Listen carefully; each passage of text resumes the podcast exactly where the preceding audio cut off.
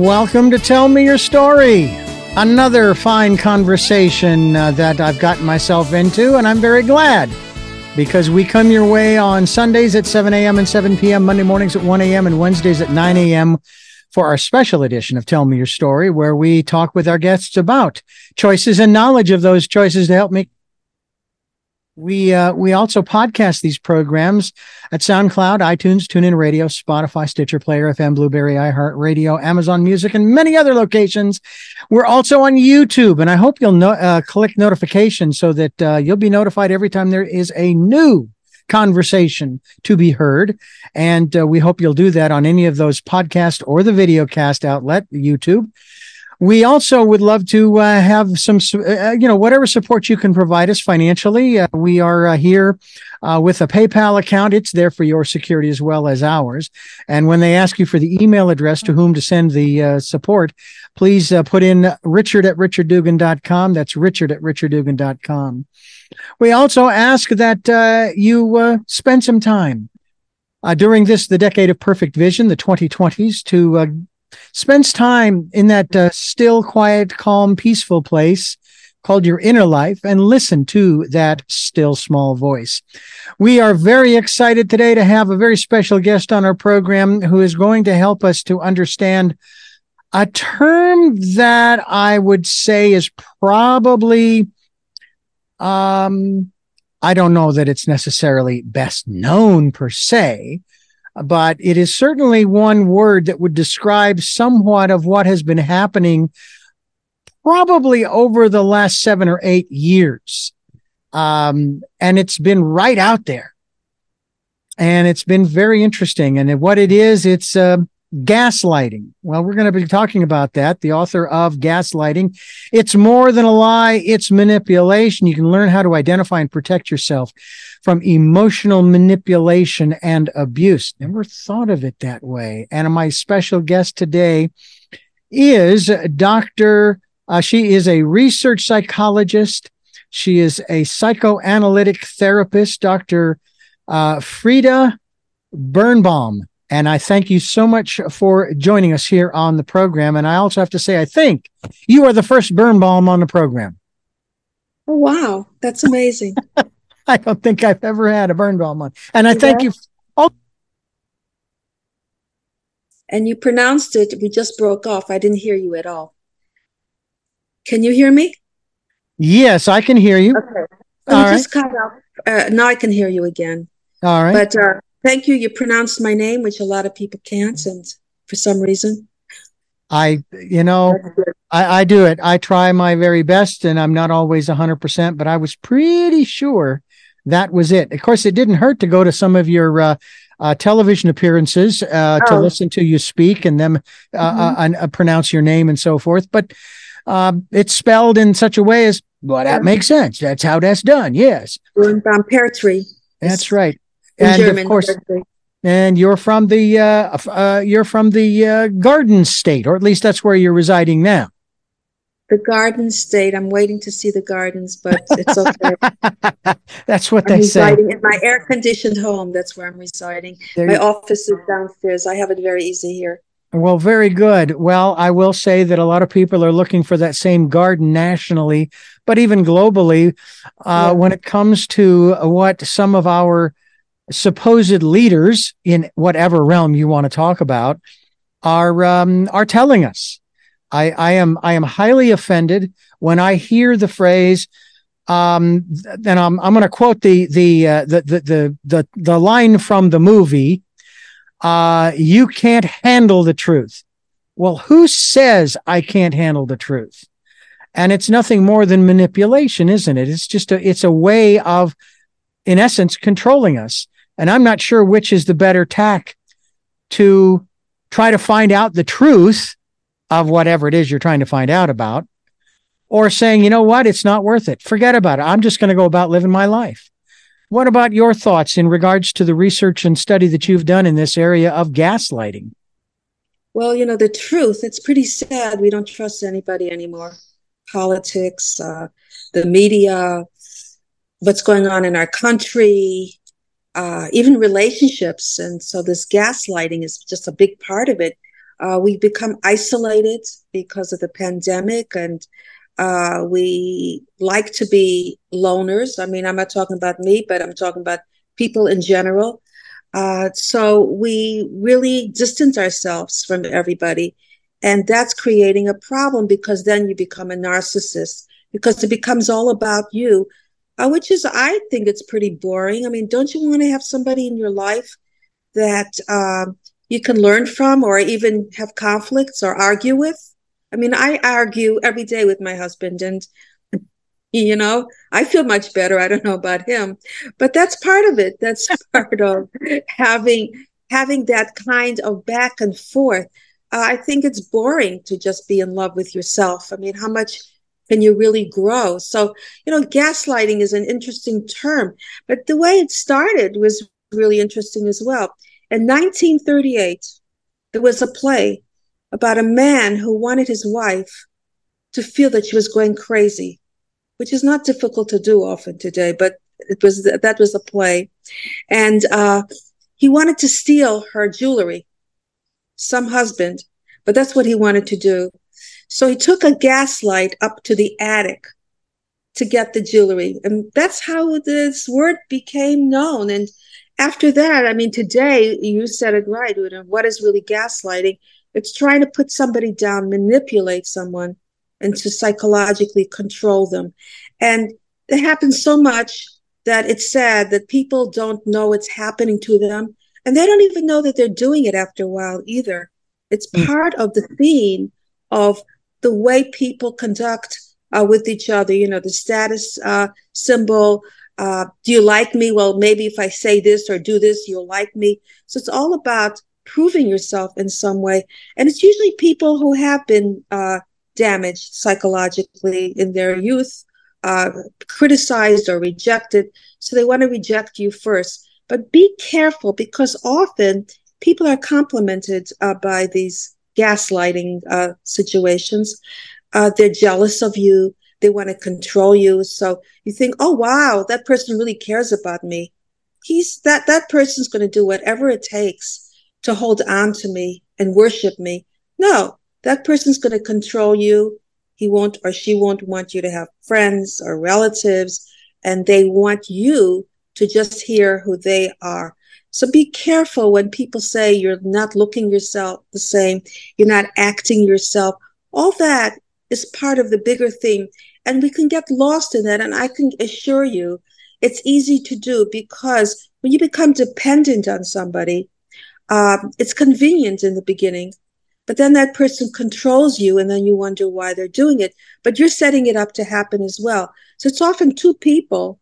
That's not just one villain, uh, but that other person that they're trying to uh, criticize and destroy in some way is also willing and open. Otherwise, it wouldn't be happening. So if you're a victim, it's going to be easier to be victimized. You have to be careful the message that you're giving to other people because the wrong people will take the wrong message. Mm. Well, you know, it's it's uh, very interesting to to me, and in, in especially when you're talking, as you just uh, iterated about relationships, um, and we all find ourselves in different uh, different uh, relationships and so forth, and it's just really interesting how um, this process of again as as you've well stated you know the definition of gaslighting and so forth. And there there is a uh, there is a, a, piece of music and and I was going to uh, be able to quote um, uh, the the lyrics to this one song it's entitled believe in me it uh, it's a song by Dan Fogelberg and in it he's uh, singing to his beloved basically saying boy I wish there was something I could do to get you to believe in me. If there was a song I could sing, if there were words I could say, that I recognize that my life, my life is not conducive to your trusting me because I'm on the road all the time and there are all these women and so forth and, and whatever temptations. Uh, but please trust me. And I find that that attitude, that perspective, that that mental oh, I don't even know what to call it state um, is extremely frustrating. I've been there. And I sit there going, I've been here with you for 10 years, 15 years, 20, and you still don't trust me? Now, that's not to say that men who have been with women for 10 or 15 or 20 years are 100% trustworthy in terms of their fidelity, for example. But it's it's like, okay, are you? I think you're watching too many TV programs of of this ilk, and it's it's. I'm wondering if if that's part of the problem too. That are, I mean, you even talk about some television programs that I've watched.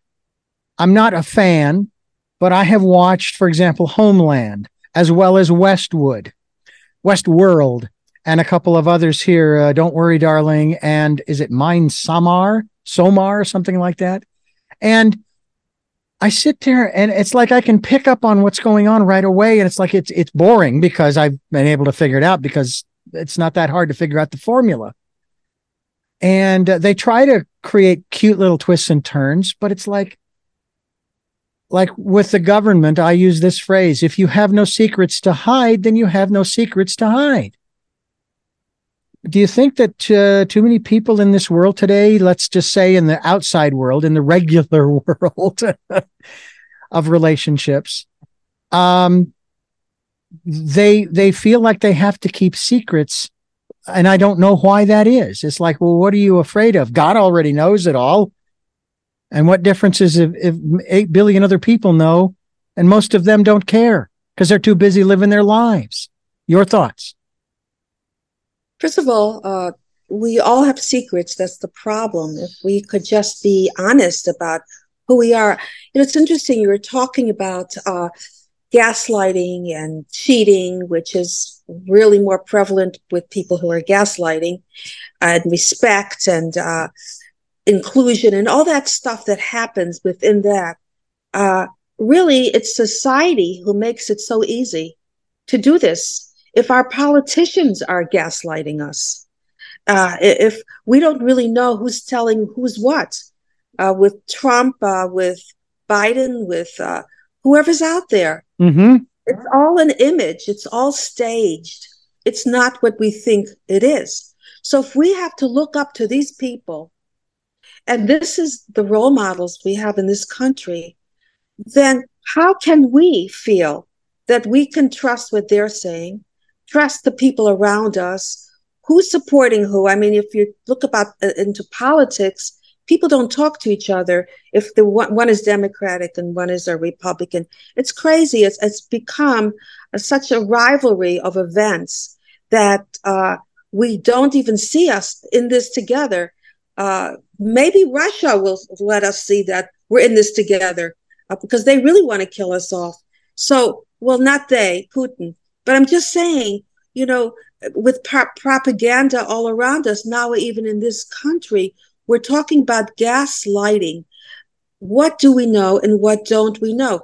Should we keep secrets? Well, you're right. Most people have even the same secrets. It's really not a big deal. And if it became something that was more common, everyone could let go, be themselves, and wouldn't have to be on guard anymore. There's such a facade of who you are today. Mm-hmm. Um, we need to look successful. We need to uh, be able to have a certain appearance. Uh, we need to uh, be confident, look fantastic. Everything has to be perfect uh, for us to create an image which is not really doable for anybody. If we could just let go and have all our faults and be imperfect, wouldn't it be a way to connect to other people, to be vulnerable? I mean, in my practice, that's what I, I really feel. People who have been analyzed really gravitate to other people because they're more vulnerable, they're more honest, uh, they're willing to find fault with themselves, and they can laugh at themselves. So that's really where we need to be uh, more uh, with who we are rather than judging other people. So we're talking about gaslighting. It's people who are uh, bullies and who are really highly affected by what other people think of them, so they protect themselves uh, from being targeted. Mm. We really have all this stuff going on that is good around us. I know I was complaining to you about the weather in New Jersey before. but, uh, I'm the first one. See, I'm talking about who not to be, and I'm that person. But still, I'm complaining about it. But you know, give give us a break already. How about enjoying going out and seeing the trees and the grass? Is this a coincidence? I was walking this morning. I was saying, can't we just focus on what we do have? And can't we really just forget about manipulating other people because they're threatened? And by the way, people who are threatened the most are the least successful as far as their own agendas are concerned. So, how about just not worrying what people are doing compared to us and competing with what other people are? It's like when you go skiing, if you can go on the bunny hill and it's an accomplishment, stay on the bunny hill. You know? Yeah. Yeah. Why go that? Why go why go someplace else? But we're so concerned about what other people think of us. You know, I have a, a quick funny story as I'm talking. I thought about this. When we moved into this house, it was Halloween. And so I put some decorations out. My kids were little. Uh, so my neighbor put decorations out, but he put even more decorations out. So I ran to the store and I put even more, right? but guess what? After a while, I was like, I couldn't breathe anymore because he had these signs with his kids' names on them and pictures of them. I said, hell, I, I can't go there. This is too much for me. And I stopped. So who was I really competing with? Maybe the neighborhood uh, was not was uh, something that uh, was not connecting to who I really was. But that's what happens. We forget who we are and what we are, and then we want to give an image. And maybe I was gaslighting, actually, as I'm talking to you myself, because I was trying to prove something that I really wasn't. And now we still have the same neighbors, but whatever they do is fine with them. I don't really care, mm. which is I'm much happier.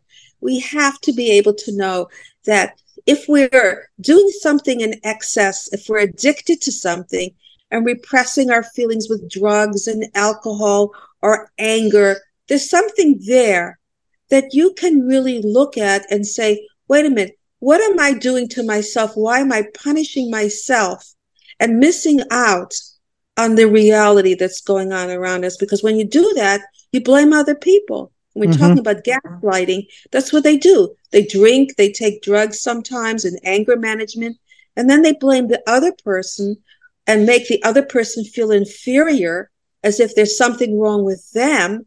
And they deny that anything even happened, that they even did anything. So there's nobody to even argue with at that at that point in time.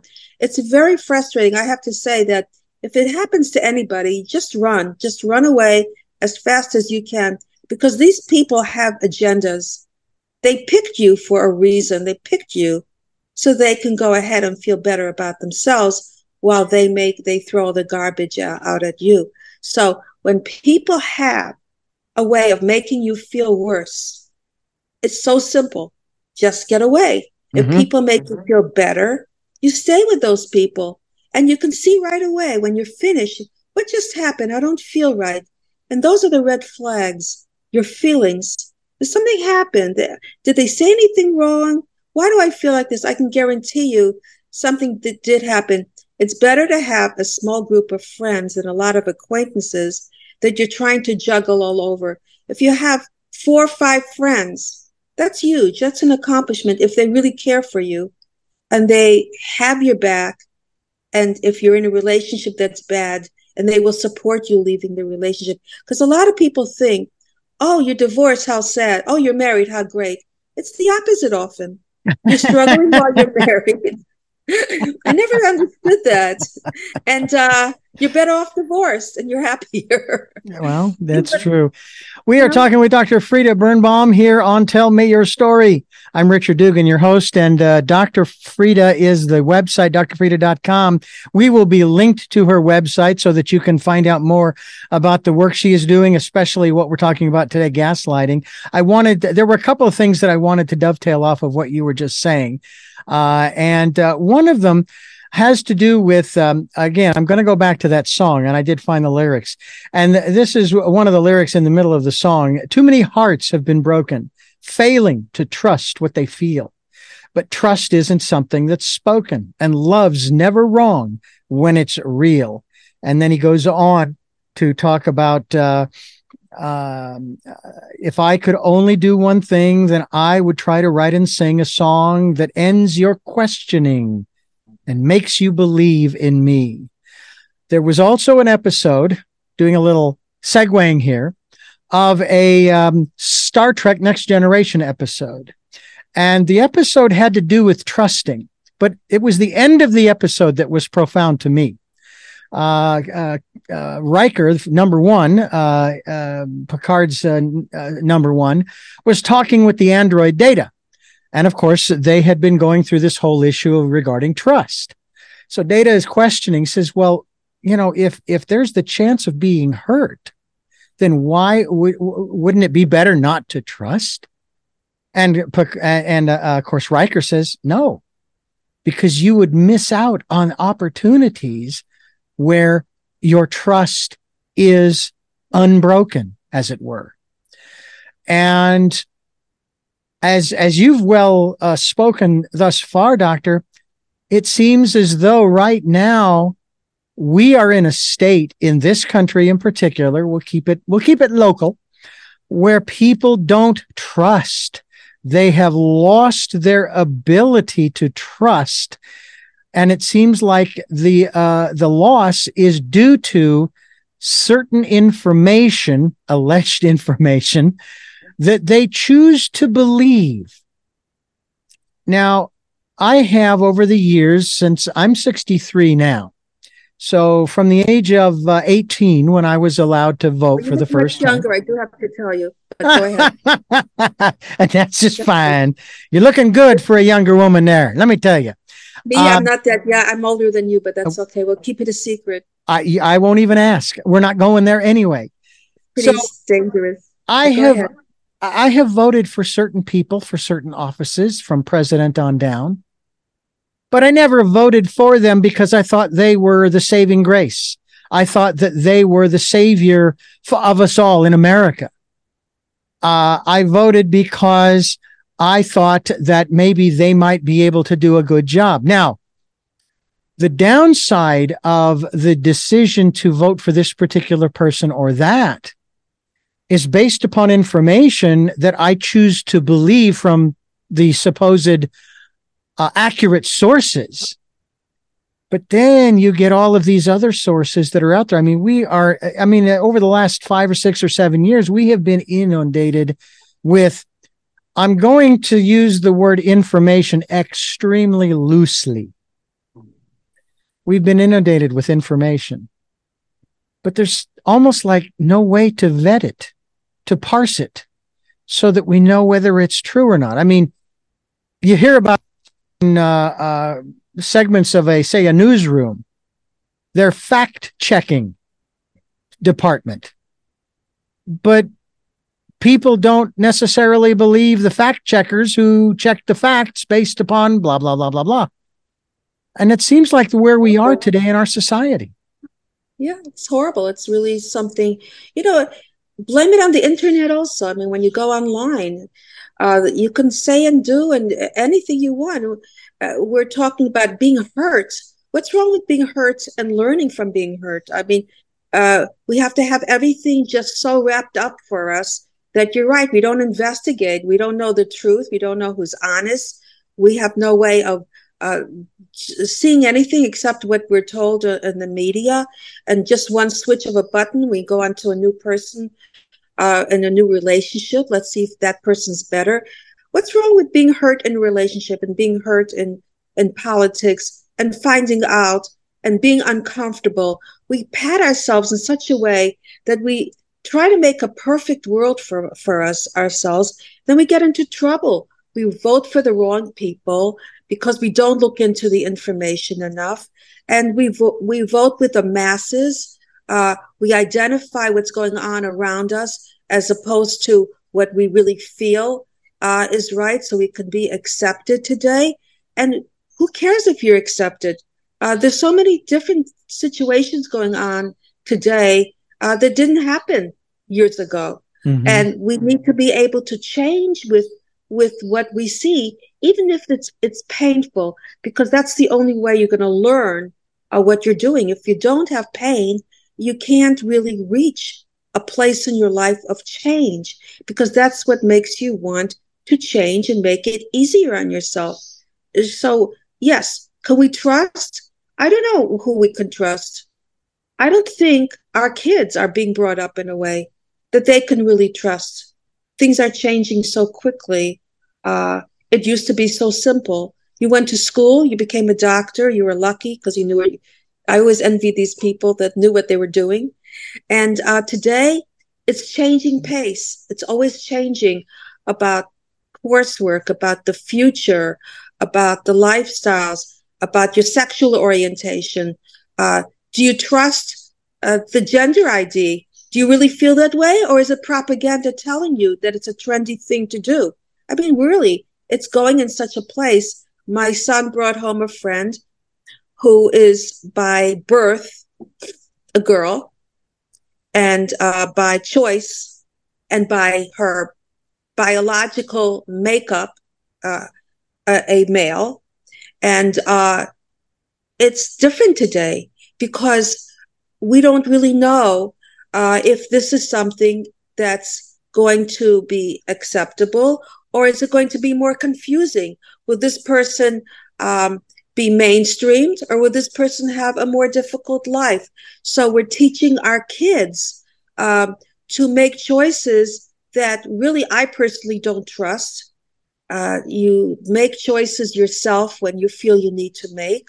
And then, uh, uh, you know, the word coming out of the closet used to be uh, uh, something we spoke about today. It's accepted who you are, but make your own choices. So I don't trust that either. I don't trust any information, even in school, uh, that's given to our kids because it's coming from an agenda as well. Uh, they're not saying, "Oh, we accept you no matter what what you who you are." They're saying these are your choices. No, these shouldn't be your choices. When you get older and you make a decision, you should be accepted for that decision. So I'm going off into I don't know where. anyway, this is so we're talking about trust. We're talking about trying to manipulate someone to think something so we can control that. And we're ma- manipulating, excuse me, everything sexual orientation. We're manipulating um, what, the, what's going on in the media, getting rid of people that are saying things that they shouldn't be saying uh, in the media, Fox News, CNN. Um, it's just so controversial. I don't know what to watch anymore either because there's a lot of manipulation on either side. If you watch uh, CNN, uh, you'll be supporting the Democrats. If you watch Fox News, Republicans maybe not so much anymore because mm-hmm. they're changing themselves as well. They've changed as well. So it's a matter of uh, having all this information fed into us uh, information that we don't necessarily want. We have to know that if we reach out and we fumble and we make mistakes, at least it'll be our own mistakes, not somebody else telling us who we should be, what we should do, where we should go.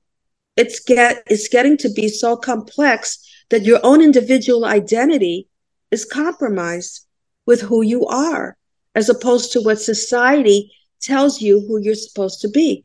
Now, I mean, 10, 20 years ago, uh, there was a certain uh, agenda of different stereotypes. Now the stereotypes have changed as well.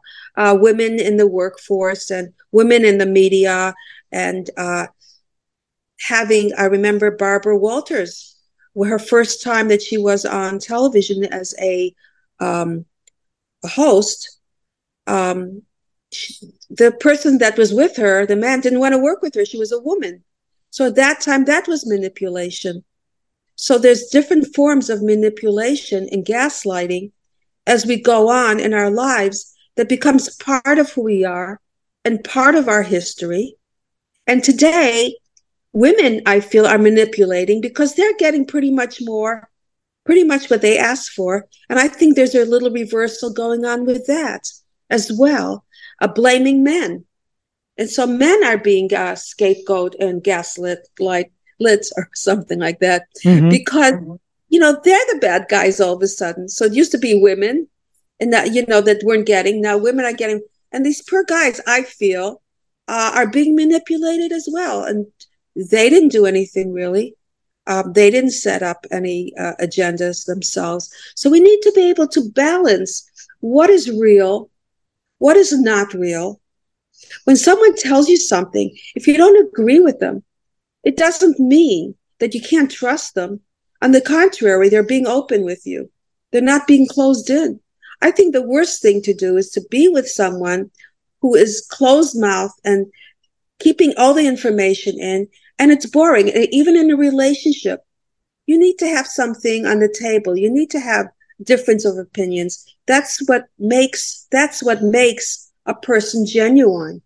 And so when we're talking about manipulating that person and trying to get that person to be who you are, what's the point of having any relationship?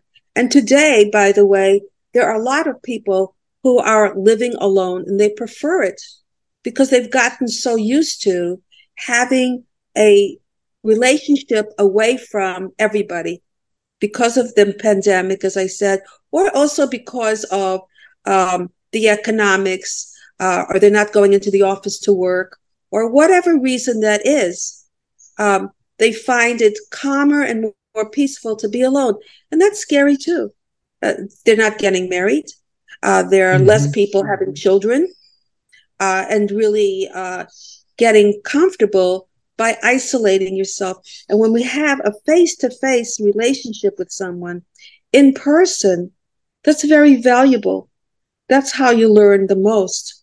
When you have a, a, a situation where you're just texting, you know, people today aren't even calling on the phone anymore. Oh, I can't do that. I have to text. so I can change my mind or whatever that is. And so we are losing contact. And so it becomes more strategized the way we deal with each other. When we see a Facebook, uh, people are having parties and having fun, it's depressing because you're not having the parties and the fun. So that's also manipulation of trying to give an image and gaslighting to other people. We're doing that all over the place all the time. Uh, what's wrong with being weak? What's wrong, wrong with being uncertain? What's wrong with changing your mind? Uh, what's wrong with having insecurities? Isn't that who we are? Isn't that how we grow? Mm-hmm. Isn't that what everything we have done is about? That we keep making changes? Otherwise, if we stay in one place and we feel that everything has to be the same, because we want to be in charge of what we're familiar with, well, well, never grow as a country. So gaslighting is really about not only relationships, it could be, doc, excuse me, doctors with patients saying you'll be fine when the patient, he doesn't really know what he's doing. And I don't trust doctors anyway, but that's part of it. You know, I, I really feel that's antiquated. They just uh, take care of the symptoms, not the underlying problems. And we're going into a new territory with that as well. That's good. Just in general, when you have issues, talk about the issues, talk about the problems, work it through. Don't try to make someone else like you because you have certain standards that probably aren't good for you either. Mm. Learn. I mean, the best thing you can do is do what you're doing now. You listen. That's how you learn. That's how you grow. You don't have to prove yourself all the time. You don't have to feel that you're good if somebody is where you are at the same time. It's better to find people in your life that don't agree with you, that don't manipulate, because then you can see yourself differently and you can add on to who that person is. Otherwise, you have this stale relationship that is becomes boring and somebody's divorce happens because of that as well. Somebody else is more interesting the secretary the whoever the butler whoever that is. Uh, you know not that we all have butlers but i'm just saying i don't have one but but i'm just saying we get bored with what we want because we're too safe and manipulating others to be where we want them to be. And instead of finding out that we can go ahead and have experiences in our relationship and meeting somebody that's not identical to us and, and having, I was not, uh, when I met my husband, he was the intellectual. I believe it or not, I was the party goer, whatever. I said, wait a minute, you know, that part of me is missing. So I learned to become more intellectual and got my degrees and, and whatever. So that's the way not to have somebody to be a clone of who you are, but to have somebody that can make you different than who you are. And so gaslighting is a, a person who has no confidence, a person who doesn't want to be rejected, a person who has been criticized often during their childhood and will criticize you and manipulate you first before you can reject them. And that's when the problems begin. And I can tell you, a lot of people are doing it without even realizing it because they're so insecure that that's the only way they can relate to other people if they get approval. Um, often people who don't uh, have um, a sense of feeling established are manipulative. I mean, I did research on this with women who don't have careers or feel threatened are the most manipulative uh, in relationships because they need to prove themselves in some way. So watch out when you meet somebody. What is their history? Who are their parents? What do their friends say about them? Uh, do people really like them? What are you finding out? Trust those cues because you're going to save yourself years of aggravation when you find these things out for yourself. So you really have to go deeper than we do online and saying, oh, I like to play tennis and I like to uh, travel. It's not enough. We keep going to different relationships because we're not filling ourselves up with the depth of knowing and finding out different types of experiences that we wouldn't otherwise have if we didn't give ourselves some vulnerability of what it is that's important to you. When I was um, getting married, I'm still married to the same person. I can't believe it, but I am. And um, I said to my husband, I would like it if you would be there for my parents. That was the deal breaker for me. But when you have, but when you know ahead of time what that is, you know, how to spend money. If a person says, uh, you can't have any, I'm not giving you a joint account. This is my money. And that person makes more money. Well, that's financial abuse. You have to think about that too. Mm. So there are all different types of abuse mm. that comes into play that you may not even be aware of. How does that person fight? I mean, my husband just shuts it and doesn't say anything. That infuriates me because I want to upset him. you know what I mean? I, I must him. I, I him. Yeah, I must be like him because I am not a fan of drama. Just I just yeah, don't like it. I'm so bad I do it without thinking about it. and so I'm over there about like 20 years ago what happened. And so uh so you find those things out because that can be a very painful existence when you have situations that are important to you such as you know, money is the biggest deal breaker uh, aside from infidelity in their relationship. How to spend the money. Are you going to travel? Are you going to fix up your home? What are you going to do with it? Are you a spender or are you a saver? Mm. All those things are areas that need to be explored to protect you. So I have thought of a show, The Emotional Prenup, because we have a prenup about what you're going to get after the divorce. And I figure, you know what? What about how to save yourself from getting a divorce to begin with? So I'm working on this with my publicist to see what to look out for, what to expect, not when you're having problems and you're going to a therapist, but what are some of the underlying issues of who you're with? And you may not want to be with that person and prevent yourself from having a lot of pain unnecessarily. So that's gaslighting when you know that somebody is setting up to manipulate you in a way that you were not aware of, then you're in trouble.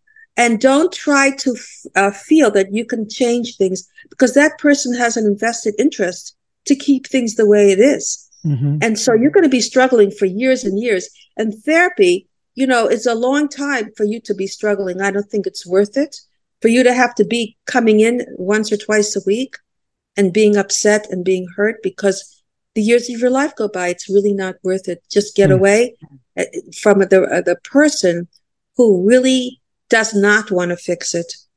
That person wants it the way it is. And when, uh, when you get married often, a woman wants to change the man and the man wants the, the woman to be exactly who she is. And actually the reverse happens most of the time. The woman changes and the man stays the same. Mm. And that's, that's, that's really where the problems begin. Yeah. How things happen, uh, with the discord of what it is you're looking for. So you have to look for the underlying theme. I know attraction is important. I know lifestyle is important. I know having fun together is important. But what about all that stuff when errands and problems set in? Is that mm. going to be somebody that you're going to uh, try to uh, be there? Or yeah. are you going to continue to have those agendas of getting that person to be the narcissistic person you are to be center stage all the time. Some people can't can't tolerate not being a narcissist. You know, it's it, and that's interesting because um, I can relate. Uh, the question keeps uh, cropping up every so often uh, from my wife, for example, and I usually don't share too much about my wife's side of the relationship because that's hers. And uh, but I get the question. I will get the question uh, first of all, she'll ask me if she has changed. Well, I, am I'm, I'm sorry, but I'm not going to be politically correct here. And I, I tell her, I said, well, yes, of course you've changed. We've been together for 25 years. And I have changed too. I'm not the man that I was 25, 20, or 15 years ago. Uh, because of the things that I've learned and experienced, et cetera, et cetera, and and with her too. And yet, it's like like you just said and she just wants things the way they were she does not she abhors change does not like it at all and especially when it comes to the loss of family member members like our animals. We've lost i don't i've lost count of how many we've lost over the 25 years. And then literal relatives. I i lost my eldest sister a year ago march 29th Sorry, I lost, I lost my father this year on march 1st to hear that. And um, I have to say that that I knew that those days and those phone calls were coming. And I remember when I got the call a year ago, I thought, "Oh boy, I, I got I have this feeling that she's somebody's calling me from the house from the family. Dad, Dad is gone." And no, it was this time it was my oldest sister. Well, my father, of course, went a year later because they were very close. He was her first, she was his first do- uh, first child. They had a, a very, very unique bond in that regard. And after she left, he just he didn't want to be here anymore. And so finally, a year later, and I looked at March as the portal for the two of them. She went first, and he followed, and he waited until March first to to depart. Uh, so it was there's a sort of beauty about that as well. Uh, but the the reality is that things are always changing. I'm sure you've probably heard of the book "Who Moved the Cheese," and uh, I was told to read that back in the mid '80s by my uh, then boss. Uh, I was working for a Christian station, and I eh, I don't want to. Re- oh, all right, fine. Not a long book. I read it. I went back to it, back into his office with the copy, and I put it on his desk, and I said, "Thank you so much. I just want you to know." I don't have a problem with people moving the cheese. You can move the cheese, whatever that, you know, whatever that represents. You can move it anywhere you want. I only ask that you tell me where you moved it. That's all. That helps. You know, helps. move it. What you know, do do whatever you want. But that's the way it is. We're talking with Dr. Uh, Frieda uh, Birnbaum. I don't know why I love saying name, Dr. Frieda Birnbaum. And we're going to continue here on Tell Me Your Story. I lost your sound. Is that all right? Uh, she uh, she oh. um, uh, is a, a, a, therapist, psychotherapist, and so forth, psychoanalyst. Uh, she's psychoanalyzing me as we're doing this program. This is my Absolutely. therapy, ladies and gentlemen. You need a lot of therapy. You need. I need, and and I'm willing sure. to accept. I'm willing to accept that assessment. Uh, yes. I've been been through a lot of personal growth and development programs in the 80s and 90s, and um I have to say that uh, it was worth it. It was without a doubt, it was worth it. And every day I find myself in uh, some kind of personal growth and development program, even though it, it might be at work or doing one of these interviews or whatever it is that I might be doing at any given point in time. And, um, I really work hard not to ignore each moment. In other words, oh, no big deal. That was just a regular kind of thing that happens every day. No, no, because everything happens for a reason, even if we yeah. don't know what that reason is. Uh, and um, I would like to ask you about the aspect in our beingness of the importance in this aspect of recognizing gaslighting that may be either A, being done to us, or, and I don't know if this is something that happens, or we are doing it, but we're doing it either subconsciously or unconsciously, that we've sort of gotten into this pattern and we don't even realize that we're doing it. But how much, how important is beginning the process of listening to the still small voice inside in order to uh, recognize either it being done to us or we're doing it and and it's just a pattern we've gotten into and and so now it's just a part of who we are. Uh, what what about that? It's very hard. You know we're born into a family parents that we listen to and we try to be good otherwise we get in trouble. And then when we get older it's a pattern that we establish and we want to be approved of. So we continue to listen and often to the wrong people, but mm-hmm. we get validation and we feel better, even if it's wrong, because it's more important for us to be taken care of, to be liked, for people to support us. You have to really to get away from this and you know, even when our parents are no longer around us, we keep doing this. It's our perception. We don't live in this reality. But the best thing you can really do is when you get yourself on this path of who you are and where you're going. And people will often try to get you off that path. You're too confident or you're wrong.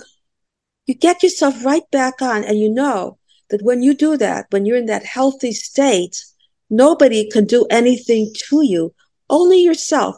I'm not saying you have to be perfect. I'm saying absolutely you have to check yourself and and reassess yourself every few years what you're doing, make your changes, but it's about you listening to you. No one knows you except you. So why listen to them? Why make mistakes by other people's issues when you can make your own mistakes and learn from your mistakes? So you always have to abandon, and this is very difficult because it's a pathology that we all have. Listen and be good, and you will be liked. But no, like yourself 1st mm-hmm. and listen to yourself first. And then you will be respected. And guess what's going to happen? People are going to want to come on board because nobody likes the victim. So that's really the best thing you can do for yourself is know yourself. And it's not easy to do. It's not easy to know who you are. It's not easy to know what you want. I knew what I wanted. My parents didn't want me to do what I wanted. I wanted to be in the media when I was 18 years old. And I had opportunities where I was, uh, whatever, uh, asked, recruited in some way, whatever. No, I wanted to please my parents always, not myself. And uh, eventually, when everyone's half my age, I'm pleasing myself now. But I got there. I'm doing it. And when you are doing the right thing, you're the one in the driver's seat. One time, my husband, and I do talk about my husband, I'm driving. He's taking the wheel from me. Oh, you're gonna you're gonna get into that curve. You're gonna hit that curve. Of course, we hit the curve, and he took the wheel because he wasn't sitting where I was sitting. I knew what I was doing. So you can't really allow. You have to really, I guess, at times even fight for yourself in order for you to be heard. But you walk away with so much more than being liked by someone else. Because as I said before, other people have their agendas. Maybe they want you to be where they are, uncertain, not knowing what it is that they want. When I went back to school and my kids were going to school, why are you going to school? Why are you bothering? I always, every 10 years of my life, was told I was doing the wrong thing because there was really nobody ahead of me at my time to do these things. Today, everyone's doing it a career and a relationship and whatever, and family. At that time, are you kidding me? You can't do both. You have to pick one or the other. So we have to be able to know that you'll have no regrets because you'll be living by your own mistakes mm. and you'll be able to grow by those mistakes and you'll keep moving. And then what happens when you reach that depth of despair and pain and things are not working? Well, when you get out of that tunnel, that cave, or wherever that is, you're happier only then can you reach the height of happiness because you have something to compare and something to appreciate. When you work for yourself and you get your needs met, what can be better? Not getting something from someone else or winning the lottery. No way. Does that give you that same feeling of satisfaction that you made a sense of accomplishment, that you made a difference to somebody? The happiest a person can be is to make somebody else happy. That's about it. It's not money. I mean, you have to have your basic needs met, but that's it. To make someone else happy in a relationship with friends, with strangers, to say a kind word to, you know, don't, when you do that, you feel differently. You feel better. And do you know that your heart actually functions differently? Your heart actually, the rhythm, the beating of your heart, feel, you can feel it so I'm just saying to you, when you reach out from yourself, from who you are, that's the only way you know who you are. When you go ahead and you discover whatever that is to discover on your own, that's the richest you can be because time and knowing yourself are the best combinations that you can live by. Having time is the best asset over money. Being hmm. able to be in the backyard and having the time to have the sun on you and sitting there is more important than working, I don't know how long and how hard and getting on that plane because you can afford and to go to Hawaii, whatever, once in a while. It's not the same feeling of having control over your life. So when we're talking about manipulation and having some kind of control, yes, manipulate yourself and keep away from everybody else because you don't know what's good for them. You have to always learn and always grow. And as I said, reassess yourself every five years because you'll be changing, as you said about your relationship and who you are and who your wife is. You will be changing that person and saying, well, wait a minute, I don't want to do that anymore. Or I want a different career, or I want to change my relationship. I want to stay home and I want I want to be the nurturer one and now I want some to take some responsibility off of me. That's okay. If you have a partner that's willing to compromise and willing to listen to you, that's as good as it gets. Hmm. The only other thing that's more important is your health. Once you take care of your health, everything else is the lifestyle. When you don't have your health, you know how fortunate you are when you do have it. So hmm. remember that. When you finally, ha- you, people who have had cancer or all kinds of trauma with illnesses appreciate life more than anybody else because then they know, oh, wow, look what I had before. Look at the life I was living that I didn't realize how lucky I was. And then they have that opportunity. So you always go back to yourself. You always go back to knowing what you want. And as I said, most people are always evolving. If you don't evolve and you stay still, what's the point of life? Mm-hmm. You know, mm-hmm. people, you know, when you're dead, you can't really do much. I don't think, unless it's something we're going to find out. We're always finding stuff out. Maybe that's the next revelation we're going to have that you can do something. Oh, okay. But as far as I know right now, mm-hmm. you, but when you're alive, if you don't do, take advantage of that, you may as well not be alive.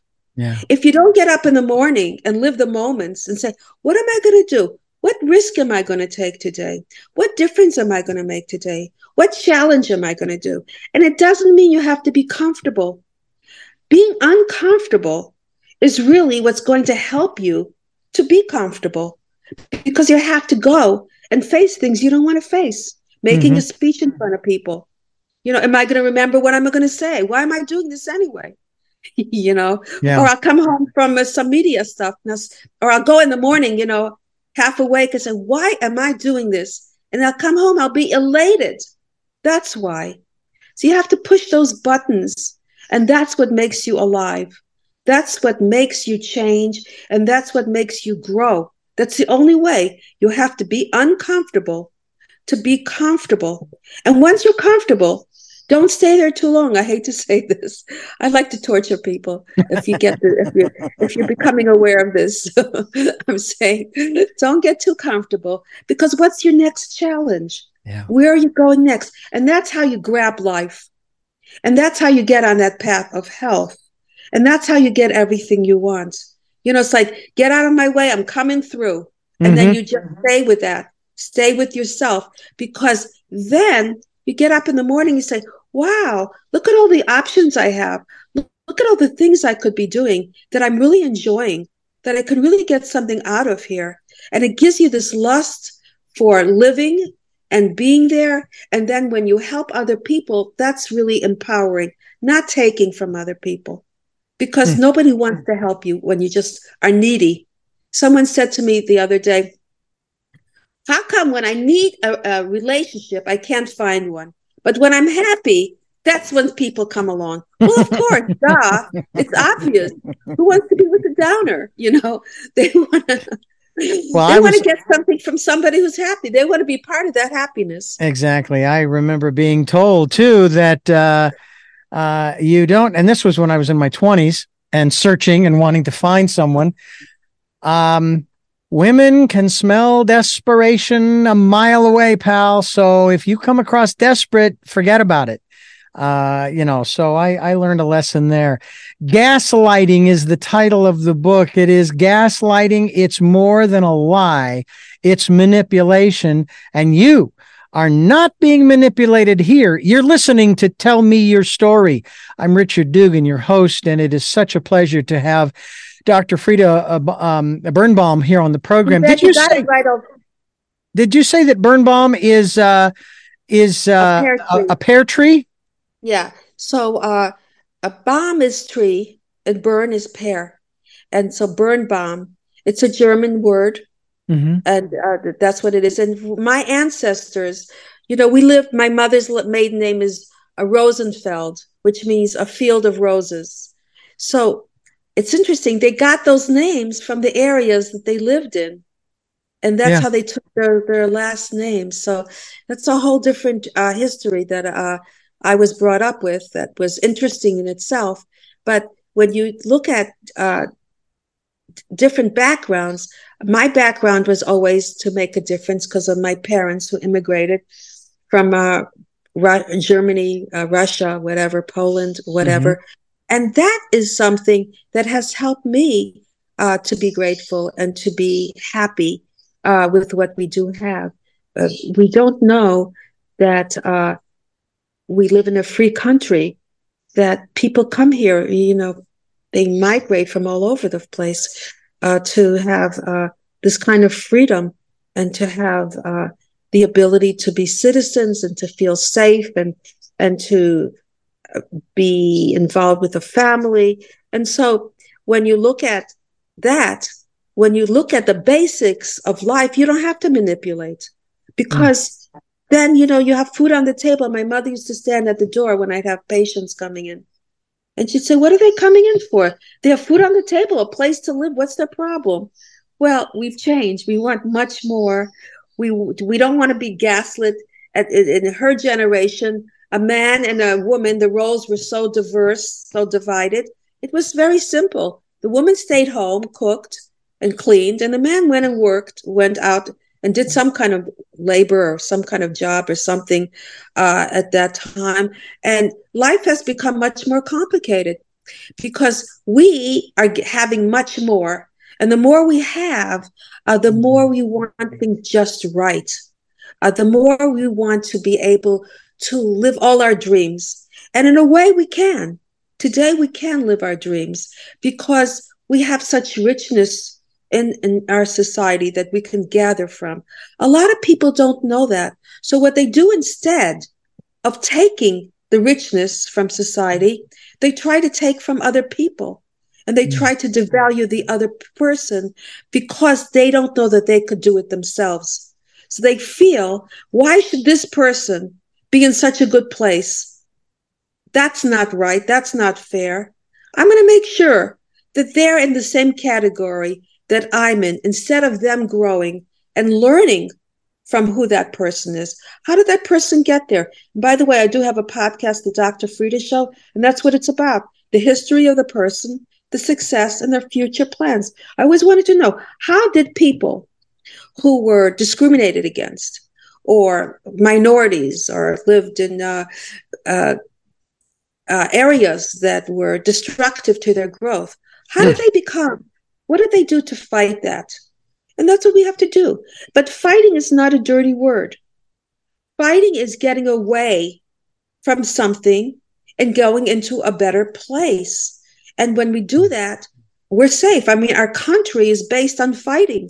We fought wars to protect ourselves. And we're always fighting. Now we're fighting again because when you have it going, people want a piece of what you have and they're going to fight you for it. And we, we're always protecting ourselves. So that's really a good thing to be able to know that we have boundaries. We need to protect ourselves. We need to, we have investments. We have uh, emotional investments, physical investments, uh, our country and relationships, and to stay uh, with that and not let other people feel that they can do anything to change anything about you.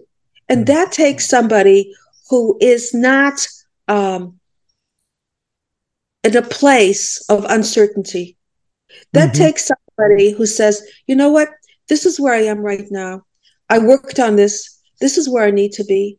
Uh, I ended up being a psychologist in the, in the media. Somehow that happened to me.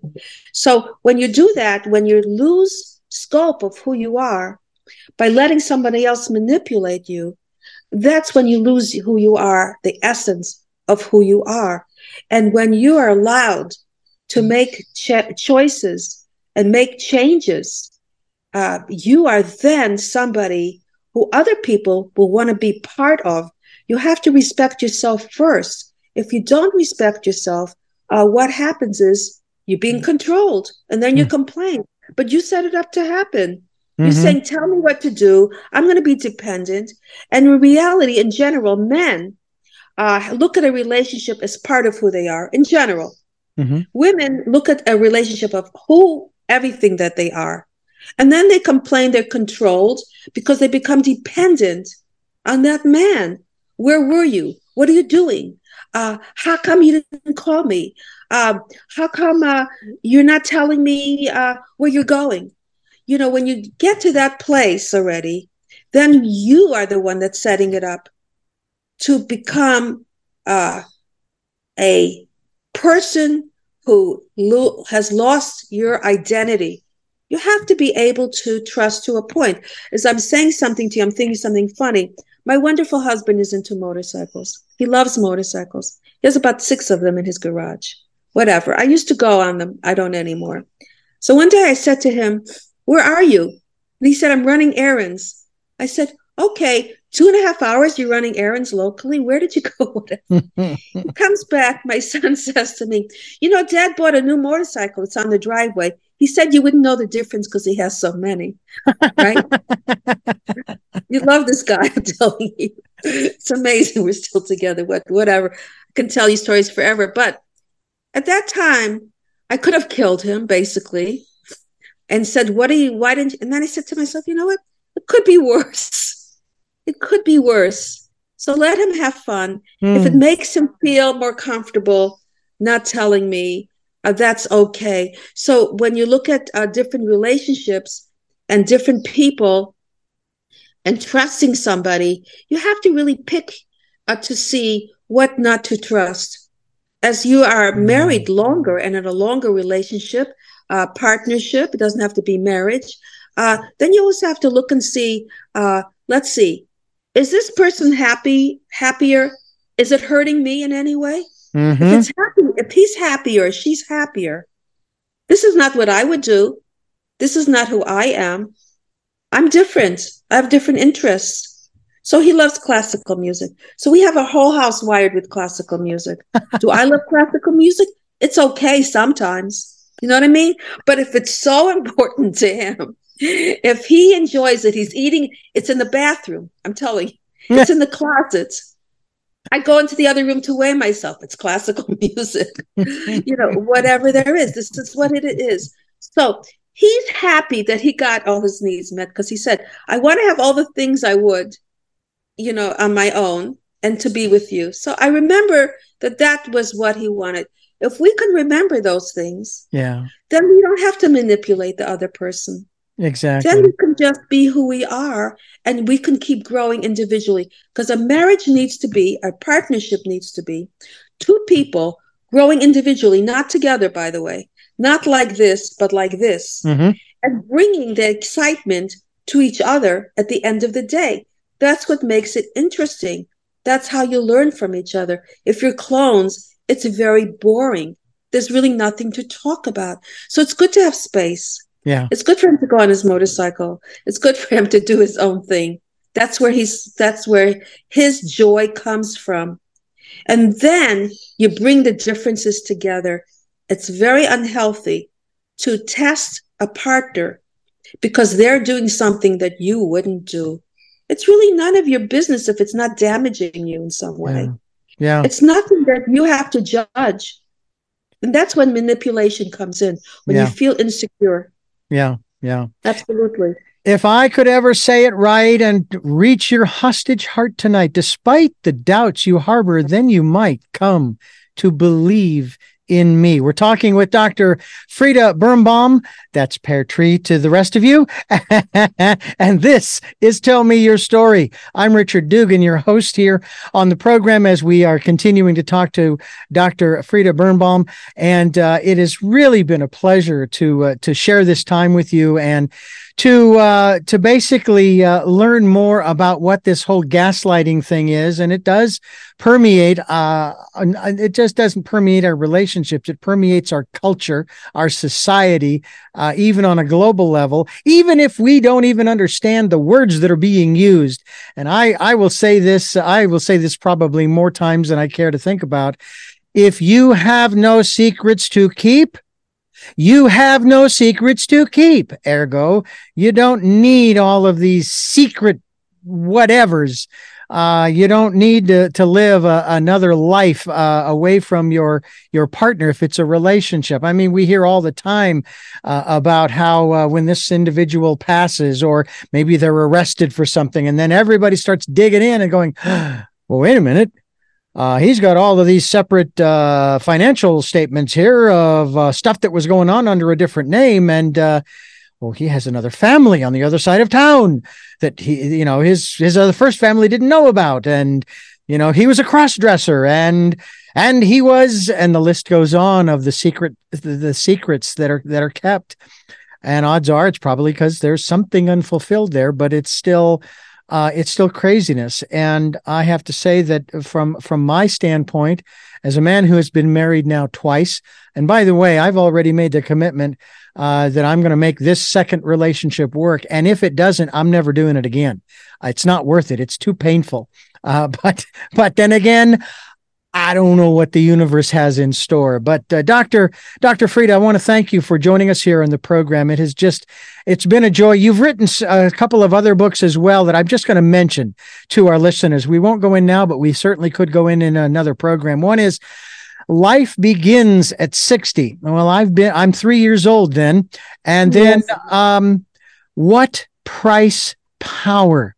And it is an in-depth study of the professional woman in a relationship. And of course, uh, again, there is a price even that men pay for power. And uh, well, maybe we'll have you back to talk about these two aspects. But yeah, as far as this one, thank you so much. It's just been a joy. My pleasure. And you made it a joy. You're the one that did it. So I appreciate it. You you're a wonderful host and you really make things easy. So well, thank you so much. Well, I thank you for those kind words. I, I do have three final questions that I yeah. ask all of my guests. Uh, but before I do, I want to thank you for listening to and watching Tell Me Your Story New Paradigms for a New World. We are giving you choices and knowledge of those choices to help make your dreams come true on Sundays at 7 a.m. and 7 p.m., Monday mornings at 1 a.m. and 9 a.m. Wednesdays. We're streaming live at those times at richarddugan.com and we're podcasting at SoundCloud, iTunes, TuneIn Radio, Spotify, Stitcher, Player FM, Blubrry, iHeartRadio, Amazon Music, and many other locations.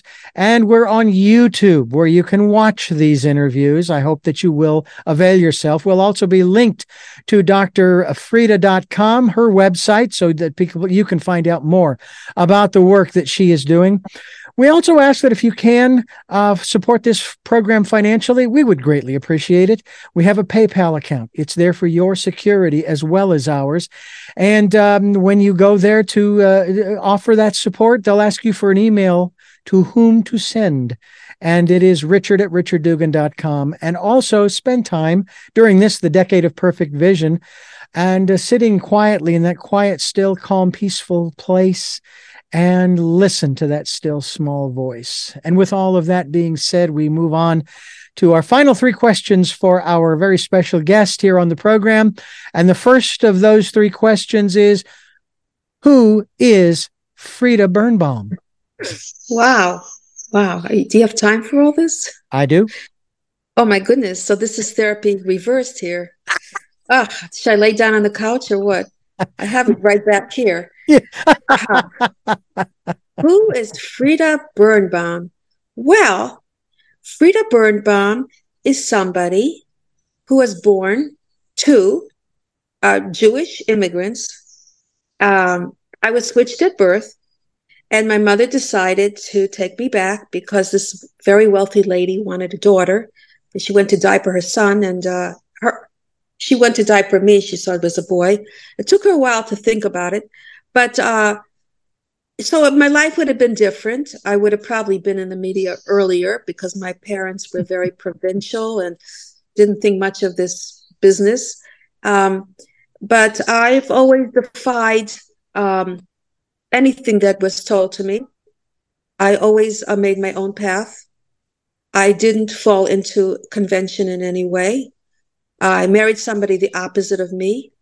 I um, have uh, had a wonderful life with my parents and um, my siblings. I've um, I've always been told no uh, with my careers choices, and I've always been told I couldn't uh, every decade of my life with whatever it was, but I was able to get into the top schools, Columbia University. Um, I had a child when I was 53. I had two, I had twins when I was 60. I had, um, what else did I do? I, uh, I'm always, uh, looking for something new. So, uh, right now I'm having a play written about, uh, my past experiences and uh, my hopefully pitching my publicist is pitching a show for me and see where that works.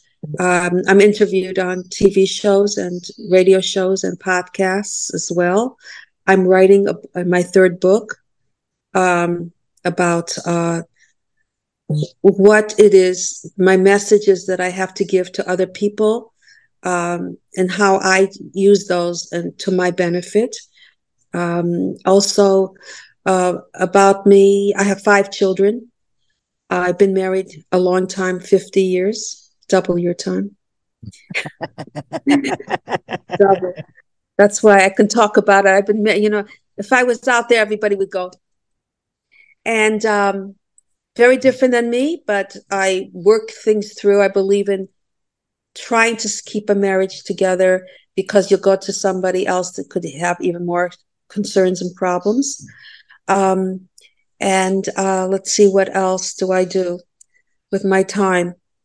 I um, I'm spiritual. I like to. I have a feeling that we're all one. I don't see a difference. Uh, we all want the same thing. We're all in this together. If I have a certain feeling, I feel everybody else does too. It's a wave of consciousness that we give to each other. And um, even the unspoken word of how we feel. And also um, about growth. The only option to live your life is to keep growing uh, so life has value because we tend to push away uh, the big things in our lives. Um, and then they lay dormant. And then the smaller things that are more urgent, like errands whatever, we take care of. And the problem is, a lot of people never take care of the big things at all because the urgency is there. So we have to really stop and say, okay, this is what I'm doing now. It's not, there's no future. It's you take what you have now and you do, and you do it. You don't wait because then waiting becomes a self-fulfilled prophecy. And especially men, men seem to have delayed gratification. And so they're so used to working for their family, they don't really feel comfortable having hobbies anymore or doing things for themselves. So I'm saying don't delay anything. Uh, allow yourself to not feel guilty for having fun. And fun, having fun, I think is one of the most important things you can do because when you have fun and you let go, that's when all things come into your life. That's when ideas come into your life. That's when you make those changes that you want to change. That's when you grow. So you need that prerequisite uh, to have a good time. You know, it's interesting. Finland is one of the happiest countries. And guess what? These kids don't have tests. They don't study. They go home and they have fun and they score at the top in the nation with testing. Mm. They have, yes, because they are able to go ahead and hike and have time with their parents, and their parents are off early in the day as well. So there's an attitude of it's not work, work, work, and then success, but it's fun and connecting. And those are the two ingredients really that make life worthwhile. It's when you have fun, then you connect ideas. You can connect feelings. You can connect growth. That all comes from having fun, by the way, not sitting and just being intense as people think that they should do. So more people today are working hard in a more isolated situation, a more intense situation. So he said to talk about myself, but whatever.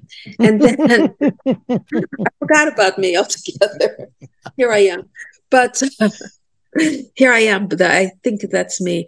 But um, yeah, so when we're looking at, you know, the meaning of life, uh, what the, the meaning is all about, uh, if you can't go ahead and find something that's interesting, that's going to make a difference to other people, then you're missing out on the big picture of your challenge and why you're here to begin with. You have to be able to see that you're bigger than who you are. Mm-hmm. When you just see yourself and you see, oh, this is about me. No, it's not about you. It really isn't about you. It's about you giving, and then you'll be fed. First, you have to feed in order to be fed. And that's why I've been very fortunate that I had this opportunity to take care of my parents, to protect them, to send them money, to do whatever it is that I felt was important. That gave me power. It really did. It gave me strength to be able to be the one. You know, everybody in their family has one person that's the go to for problems, one person that's the caretaker. And people come to me and they say, Why does it have to be me? Why do I have to be the one to put myself out? And I always say, You're very fortunate because by being that one, that empowers you to be able to do things that you otherwise couldn't do. And then you take that because life is full of repetitions. If you do something in one area, it's going to pertain to other areas as well. Then you take that power and you're able to use that in ways that you never would have done otherwise. So it's really a gift to be the one that's there for other people. Be the one that puts yourself out. Be mm-hmm. the one that makes other people more important. And that's really basically uh, where my life is today. That's something that I thought about myself the other day and I said, well, how would I describe myself? Who am I? What have I done up to now? And there's so many repetitions of similar events of being able to connect to something that's different and being able to connect to something that's unusual. As I said, every 10 years of my life, I did something that I was told I shouldn't be doing. Always. From the mm. time I was 20, I was told I have to get married. What are people going to think? My mother would cry to the world. I remember we went to a cleaning lady once, you know, a cleaning store. And this lady was there, the stranger. I was so embarrassed. She's crying to the stranger about me.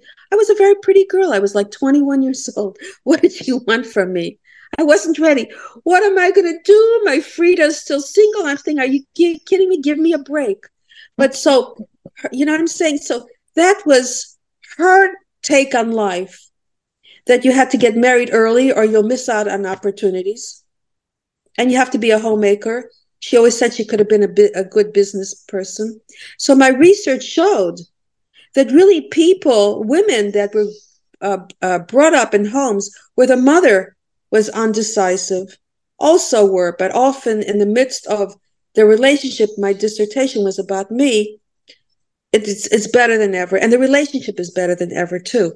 So it's about um, being able to be different and being able not to be accepted and being able to change things that you're changing for other people as well, because society has to catch up to where we are, basically, in many ways, with age, with where women are today, with mm-hmm. technology, what's going on, with science, with, with there's so much going on that has not been mainstreamed, but people mm-hmm. don't talk about it because they don't want to feel rejected.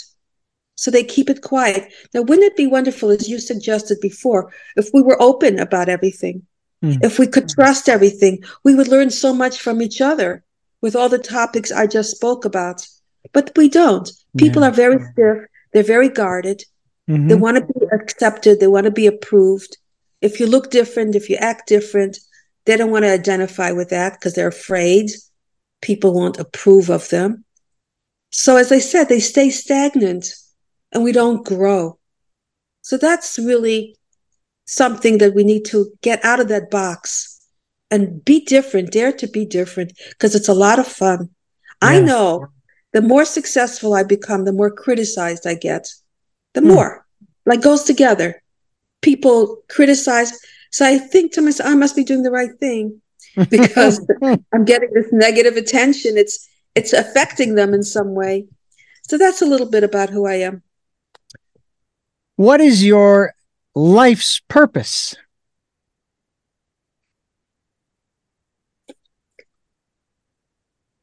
Um,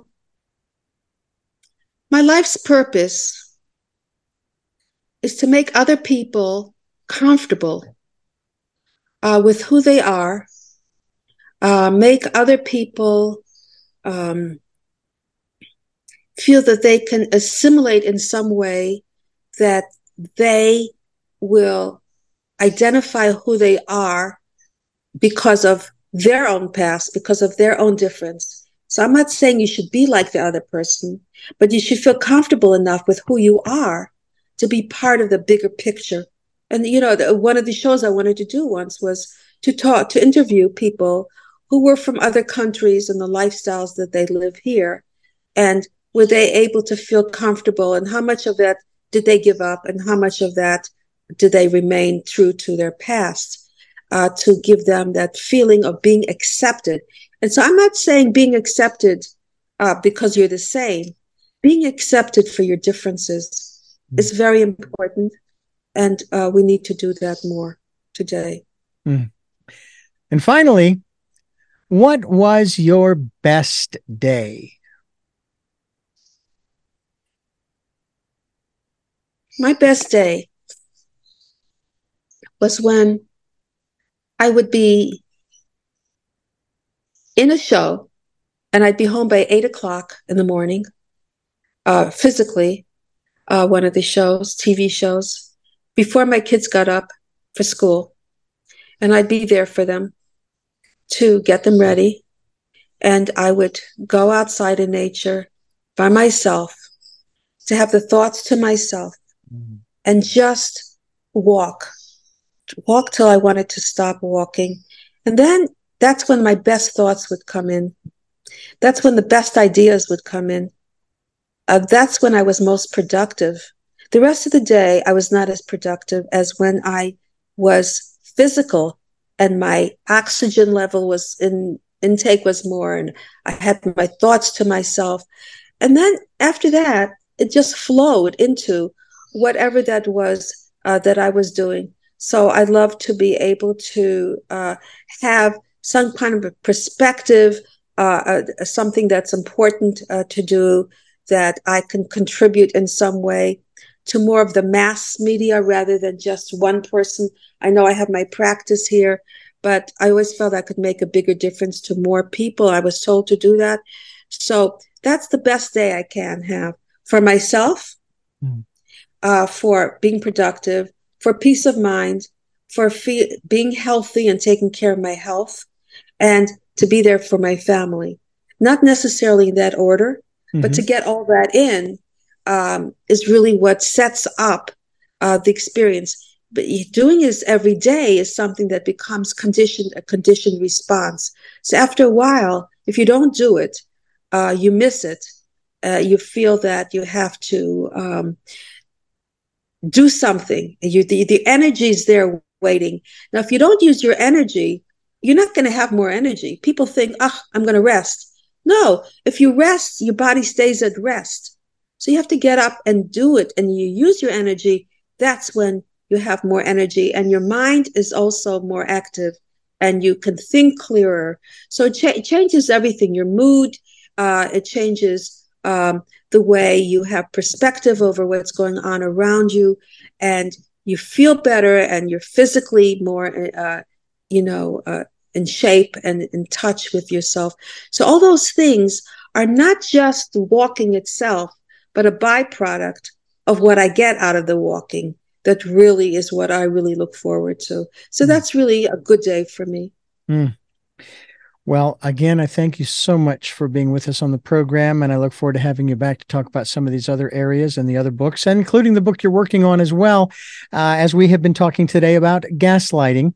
And we encourage you to go to her website, drfrieda.com. That's D R F R I E D A dot com. And uh, Dr. Frieda Birnbaum has been my guest, and you have been listening to Tell Me Your Story New Paradigms for a New World. We are giving you choices and knowledge of those choices to help make your dreams come true. And until our next broadcast, podcast, videocast, love to Lal, Jeanette, I am still listening. And Dad, be happy.